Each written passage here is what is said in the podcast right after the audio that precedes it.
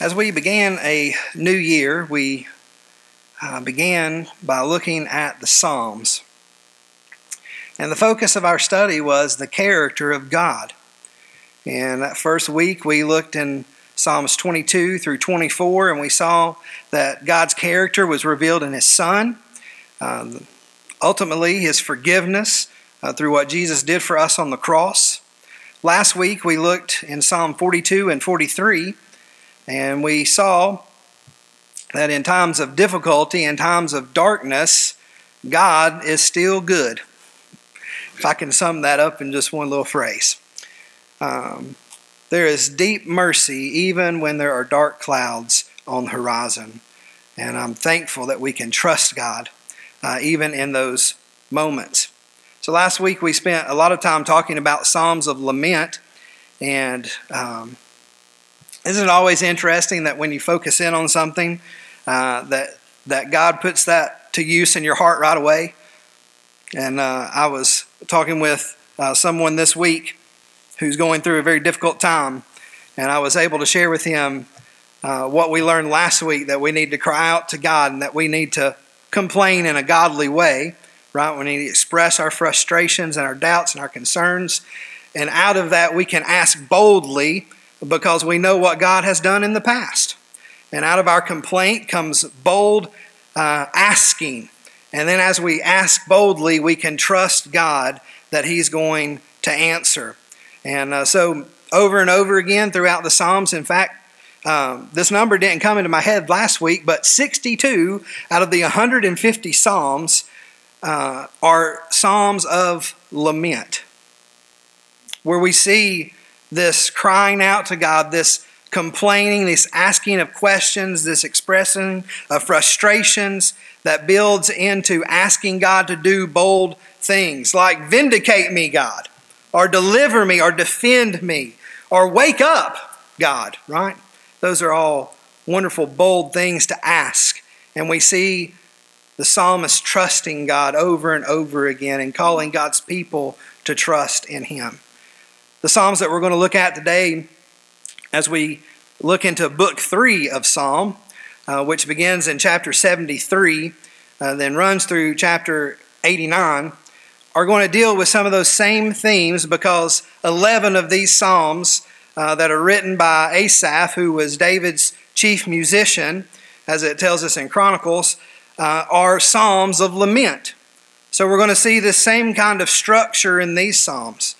But what I want us to uh, focus on today is God's goodness as seen through His justice and His mercy.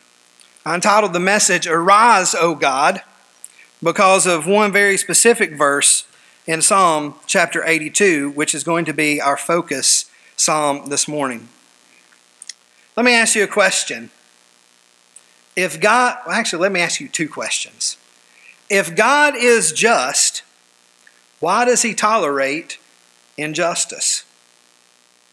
If God is merciful, why do the innocent suffer? Now, those are difficult questions, aren't they? Those are questions that I hope would uh, cause you to stop and think for just a moment. How do we reconcile God's justice and His mercy when we look at the world and we see that the wicked are prospering and the blameless are suffering? It doesn't seem to be fair. And sometimes it's hard for us to reconcile that in our own hearts because injustice seems to be overwhelming and, and God is not intervening in some way. So these questions come to our heart and to our mind Where are you, God? Where are you at in this situation? Why are you silent? Where, when are you going to show mercy? And are you ever going to judge the wicked? These are the questions that these particular Psalms that we're going to focus on seek to answer. These Psalms are laments. They complain about injustice and suffering but they also call us to see God's good, just, and merciful nature. A lot of people consider justice and mercy to be polar opposites. We're, in these days, we're used to kind of viewing polar opposites, right? And everything that we watch and everything that we read, everything seems to be uh, opposite of each other to the extreme. And many times we believe justice and mercy are the opposite ends of the spectrum. Some people believe that there can either be justice, that is, when people get what they deserve, or there can only be mercy when people don't get what they deserve. I don't know about you, but I'm partial to the mercy side, right? I, I'm grateful for God's mercy in my life. I'm grateful when people show me mercy. Like if by chance I get pulled over by a responsible police officer who's doing his job because I was speeding in a place where I shouldn't have been speeding, and the officer gives me a warning. You know what that is? That's mercy. Because I deserved the ticket. The flip side of that is it's always a good lesson for a new driver who gets a ticket to go through the entire judicial process. To go and stand in front of the judge and say and have him say, "Were you speeding?" "Yes, sir, I was." "This is the cost of the speeding ticket. This is where you pay." That is justice, right? Getting what you deserve. There's that perception that these are polar opposites, and that perception causes us to misunderstand God's nature of being both just and merciful. The truth is, God doesn't need to fit into our little boxes. Have you ever thought about that? Uh, it's almost as if there's two boxes here this morning. There's the box that says either and the box that says or, right? It's either justice or it's mercy. Well, God doesn't fit into our boxes. His goodness can be seen in His justice and His mercy. There is no either or. And aren't you thankful for that? This is where you say amen. Psalm 82. Psalm 82 says, God has taken his place in the divine council.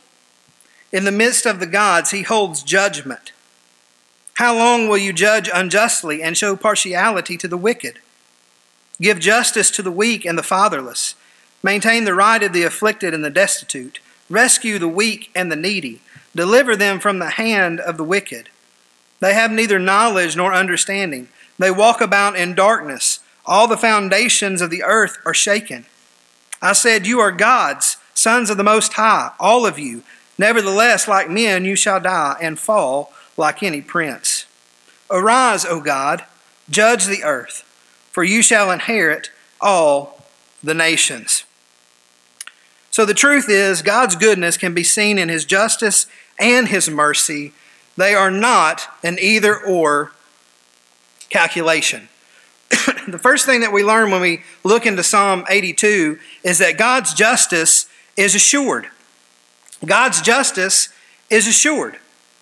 Where does the idea that God's justice and mercy is either or? Its roots are found in the Jewish legal system. The legal system in the Old Testament was not just the Ten Commandments. In fact, entire sections of the first five books of the Bible, that sometimes referred to as the Pentateuch or even the Torah, outline instructions about how God's people were called to and are to live. I mean, it really spells out all of these laws to live by. There's dietary laws, there's sanitation laws, and aren't you thankful for those? There's family and communal practices that are written there. There's laws concerning matters of worship and fasting and sacrifices. All of those things are discussed in detail. And the, the, the whole gist of it is this if they observed God's law, they would be blessed. And if they failed to observe the law, they would be cursed. And in that was justice. Uh, that's what they believed justice to be in God's economy. You can see this understanding of justice here in the book of Psalms. In the opening verse of Psalm 73, it says, God is indeed good to Israel, to the pure in heart. Did you catch the understanding of justice there? If we're good, if we're pure of heart, then God will be good to us. The flip side of that would be if we're not good, then we deserve God's judgment and his wrath will be upon us. We will be cursed. This idea of blessing and cursing that's intertwined with whether or not we obey the law or disobey the law. The implication is that as a God of justice, he is good to those who seek his will. So the argument here in Psalm 73 is why do the wicked prosper and we as God's people suffer? In other words, why do those who disobey the law prosper? And why do we who believe and do the law suffer? There is a, an envy that takes place in the psalm, an envy of the worldly, an envy of the arrogant who mock God and who mock heaven. They threaten and oppress God's people. They, they seem to have this life of luxury with no problems. And the psalmist cries out, Did I purify my heart and wash my hands in innocence for nothing? Ooh. Do I follow God for nothing? For I am afflicted all day long. In Psalm 74, the issue of Israel uh, is the, Israel, the issue for Israel is they're being defeated by their enemies. Their cities were being destroyed. The sanctuary was burned. Where was God in all of that? Why didn't he assert his power? Why didn't he do something? Did he not remember that Israel was his possession? Did he not remember his covenant? Did he not remember all he had done to bless them and establish them? The psalmist says, God, how long will the enemy mock? Will the foe insult your name forever? Why do you hold back your hand? Stretch out your right hand and destroy them. That particular psalm closes with a demand for justice. That's common for us to feel the same way today. We do our best and we wonder why God does not bless us. God, I'm doing everything I'm supposed to do, right? I'm faithful to go to church. I'm faithful to give. I'm faithful not to watch things I shouldn't watch, not to say things I shouldn't say, not to go places where I shouldn't go. I, in the immortal words of Johnny Cash, walk the line. I'm doing everything I'm supposed to do, yet it seems you don't bless me. And then we see others who have no time for God, who are enjoying their life without any restraint, living a life of wealth and luxury, and they seem to be immune from hardship. Like the psalmist, we envy these entertainers of the world because of their popularity and their success. And we begin to wonder does God have a different standard of justice? You see, when Israel forgot God and they rejected Him, He simply withheld His protection so that they suffered at the hands of their enemies. That's a good word for the church today. Why do we suffer? Why does it seem that we suffer? It's a good word for us as American believers today, if you want to put it that way? Why does it seem the world succeeds and the church seems to be failing? Maybe it's because we forgot how to truly worship God. Maybe we forgot what it means to actually follow after God, how to pursue His holiness, how to obey Him in all things. And maybe God, in His infinite wisdom, has just simply withheld His protection. Purpose was to bring Israel to repentance and restore them as his precious possession. You see, God's justice is always restorative. God's justice isn't punitive in that sense. God's justice is restorative. He wants to bring us back to Him. They were recipients of the mercy which God always intended to bestow. The attitude of the psalmist in Psalm 73 changed when he came into an experience of worship. In verses 16 and 17 of 73, he says, It seemed hopeless until I entered God's sanctuary. Then I understood their destiny. He understood that the wicked would fall into ruin, that they would become desolate, that they would be swept away because God is just. understanding God's justice brought assurance and blessing in spite of adverse circumstances. In Psalm 74, the psalmist answers his own doubts when he says, Why have you rejected us forever? Can I just ask a question? Has God rejected us forever? But sometimes we feel that way, don't we? He's reminded in Psalm 74 of God's creative power and all that He had done on behalf of His people. When we face adversity, we often attribute our circumstances to God's judgment, to His justice for something that we've done wrong. When we lose our job, or maybe our home is destroyed in a storm, while others prosper and remain safe. We say, Why me, Lord? Why me? You see, that's kind of a reflection of the same distorted understanding that the Jews had regarding curses and blessings. Psalm 75 continues the complaint about why the wicked prosper. But God's justice is assured. Just like in Psalm 82, it says that God has taken his place. He has made his stand for judgment. God's judge, justice is always assured. It will happen. It says in Psalm 75, 4 and 5, I say to the boastful, do not boast, and to the wicked, do not lift up your horn. Do not lift up your horn against heaven or speak arrogantly. This is a condemnation of those who think they are self sufficient and they're as good as anyone else, including those who proclaim faith in Jesus. God is the judge. The psalmist says that he brings down one and exalts another.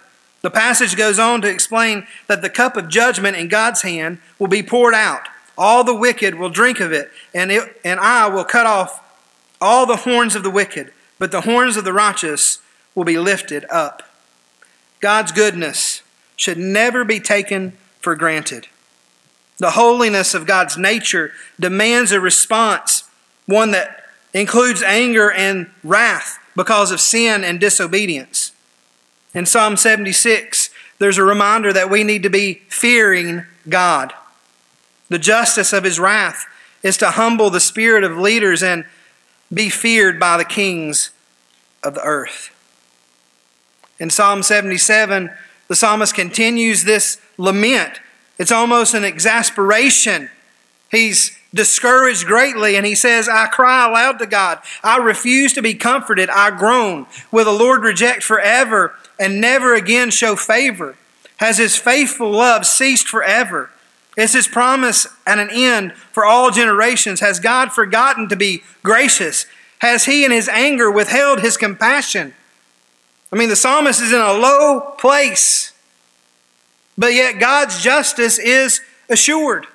Because when the psalmist reflects on God's work, when he reflects on God's provision for Israel in the past, then his confidence is once again restored.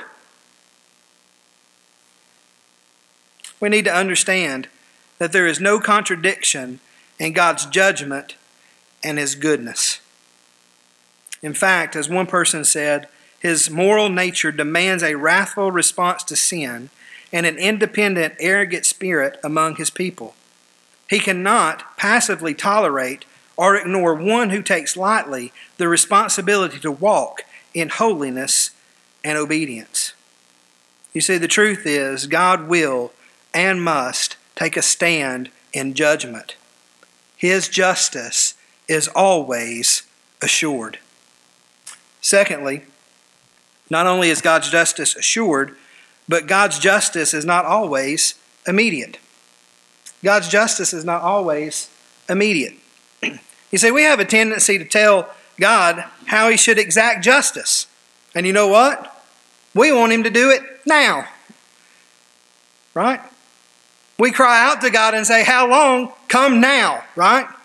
Where are you, God? I need you now. We look at the suffering of people and we see injustice and we got, want God to, to restore it now.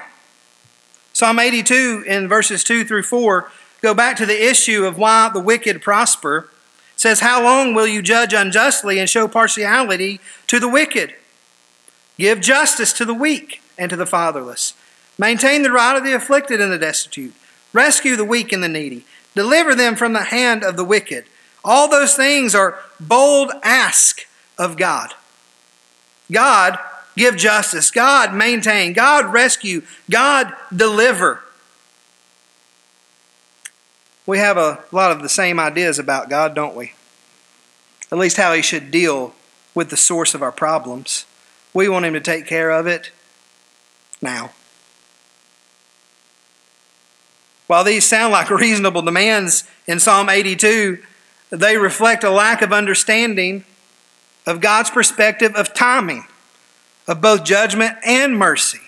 You see, God's justice is assured, but God's justice is not always immediate. Rather than wielding a big stick, by the way, when I was a child, my father wielded a big stick. At least in my eyes, it was. It was actually just a limb from a tree. But there was power in that little limb. And sometimes we want God to wield a big stick, don't we? We want Him to intervene with a manifestation of His power and His sovereignty. It may be that He wants His people to be the ones to do something, though. Maybe He wants us to do something about suffering. Maybe He wants us to do something about injustice in the world. we are His hands and His feet. He wants us to do something. I think this is so appropriate, by the way. As tomorrow we honor Martin Luther King Jr.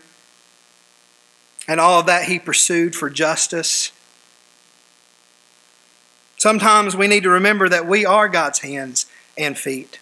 And sometimes we can speak into the problems of injustice.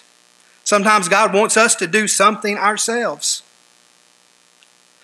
I remember saying one time, don't pray about God doing something unless you're willing to get involved too. But that's what we do as Christians, right? We say, God, give justice. God, maintain. God rescue. God deliver. And we never do anything ourselves. Remember, we are his hands and his feet. We should not blame God for racism or oppression or poverty when all those godless powers seem to prevail. Israel seemed to ignore the fact that their being oppressed by their enemies were consequences of their own faithlessness. They would eventually be restored, but God allowed the circumstances to play out so that they might learn their lesson, so that they might come to the point of repentance before God would, in His mercy, bring justice and resolve their problems. God's justice might seem delayed because He's doing something that we cannot see. When God is silent in our suffering, when God is silent in injustice, it does not contradict his goodness. It reminds us, as Isaiah said, his ways are not our ways. It also reminds us that his timing is not our timing. God's justice is assured, but God's justice is not always immediately immediate. And lastly, we see that God's justice is demonstrated at the cross. God's justice is demonstrated at the cross. Verse 5 of chapter 82 of Psalm says, They have neither knowledge nor understanding. They walk about in darkness. All the foundations of the earth are shaken.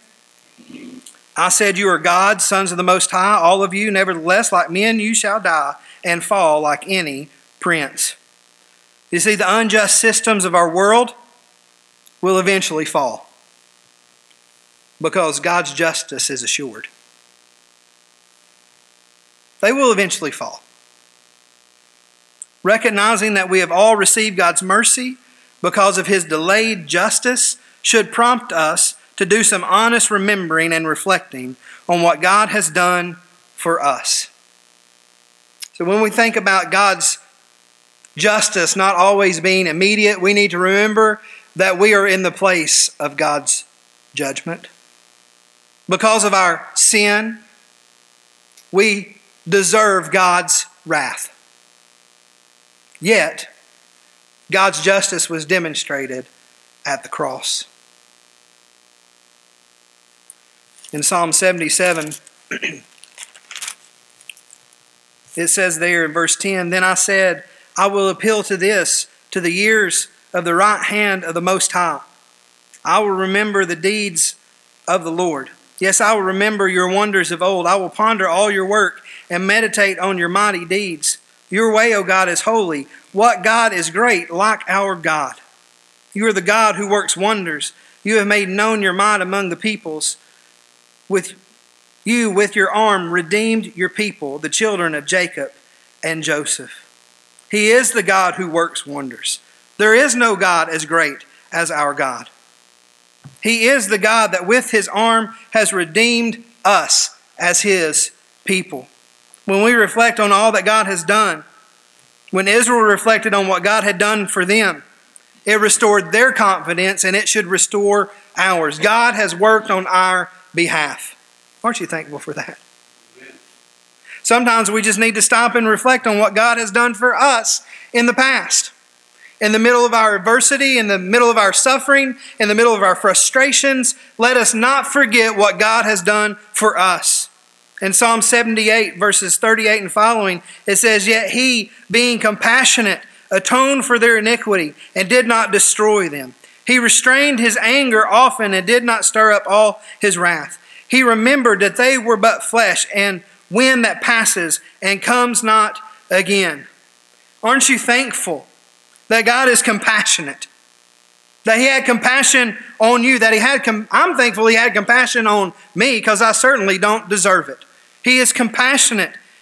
In verse 38, it said, He atoned for their iniquity and did not destroy them. Aren't you thankful that God has made a way for us to be atoned, to be restored, to not face the punishment that we deserve? You see, God's justice is restorative. And when God's justice comes to us, it comes through the cross. It's demonstrated at the cross. As God's punitive justice, his wrath was poured out on Jesus, and we received his restorative justice and were made whole through what Jesus did for us there by dying in our place on the cross. He restrained his anger. He did not stir up all of his wrath. Instead, he placed it on Jesus. The truth is, God's justice and mercy are not contradictory, they are compatible.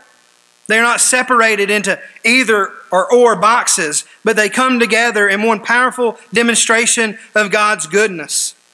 We understand that mercy is something that is undeserved.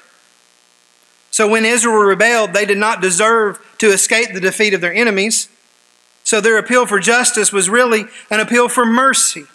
And God actually revealed his mercy when he failed to allow Israel to follow the, the wicked into a life that they desired. In Luke chapter 18, Jesus told the parable of the persistent widow. And in that parable, the unrighteous judge says, Will not God grant justice to his elect, who cry out to him day and night? Will he delay helping them?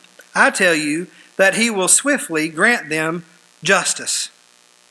It appears that justice for God's people, for God's elect, is an outpouring of God's compassion and mercy. Aren't you thankful for that?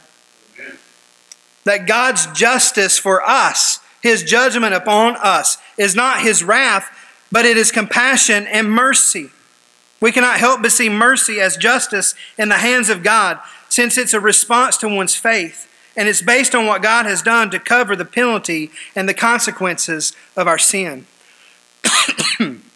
Each of these Psalms of lament come to the conclusion that the outcome will be merciful loving kindness and vindication at the hand of God because of His goodness and because we can trust in His goodness. I'm always with you. You hold my right hand. You guide me with your counsel.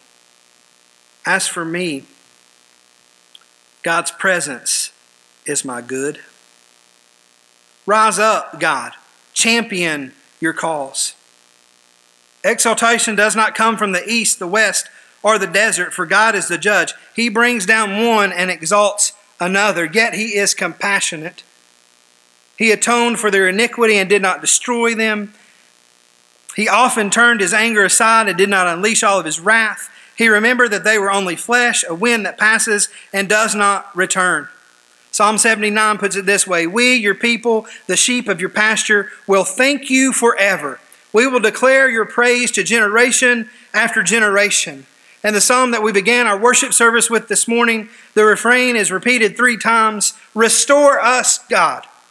Make your face shine on us so that we may be saved. These Psalms confirm that the trouble, the frustration, the discouragement, the questions that we have, sometimes the real trouble that we're in. For Israel, it was because of a lost relationship with God, because they rebelled. They pleaded for mercy. If God would intervene, they would not turn away. If He would revive them, they would call on His name. If, they would, if He would restore them, they would be saved. Is that not the cry of our heart also? You see, the deepest, darkest place that you'll find yourself in is that place before you came to faith in Jesus. Because in that place, you're still under God's wrath. And I implore you, if you've never put your faith and trust in what Jesus did for you on the cross, then know this God loves you and He desires to show you mercy. He desires to show you compassion. He does not desire that any would perish, but that all would come to faith in Him. God's goodness is most clearly seen in the cross because at the cross is where justice and mercy meet.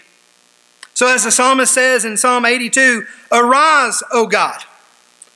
That is the, the cry for us at the cross. Arise, O God. We see Jesus dying for us. We see him buried in the borrowed tomb. And the cry of our heart is say, Arise, O God. And that's exactly what Jesus did. Amen. He arose victorious on the third day. And because of what he did for us in his death, burial, and resurrection, we can be freed from punitive judgment of God, from his wrath, and we can experience the restorative justice of God and his mercy. Aren't you thankful that God is good and that justice and mercy met at the cross? When we reflect and we remember the goodness of God that he's shown us through Jesus, then we can make the same determination that the psalmist made that I read just a moment ago from Psalm 73. Nevertheless, I am continually with you. You hold my right hand. You guide me with your counsel. And afterward, you will receive me to glory. Whom have I in heaven but you? And there is nothing on earth that I desire besides you. My flesh and my heart may fail, but God is my strength. He is the strength of my heart and my portion forever. Oh, that God would arise in our hearts. If you've experienced His compassion and His mercy, His forgiveness, then why are we silent?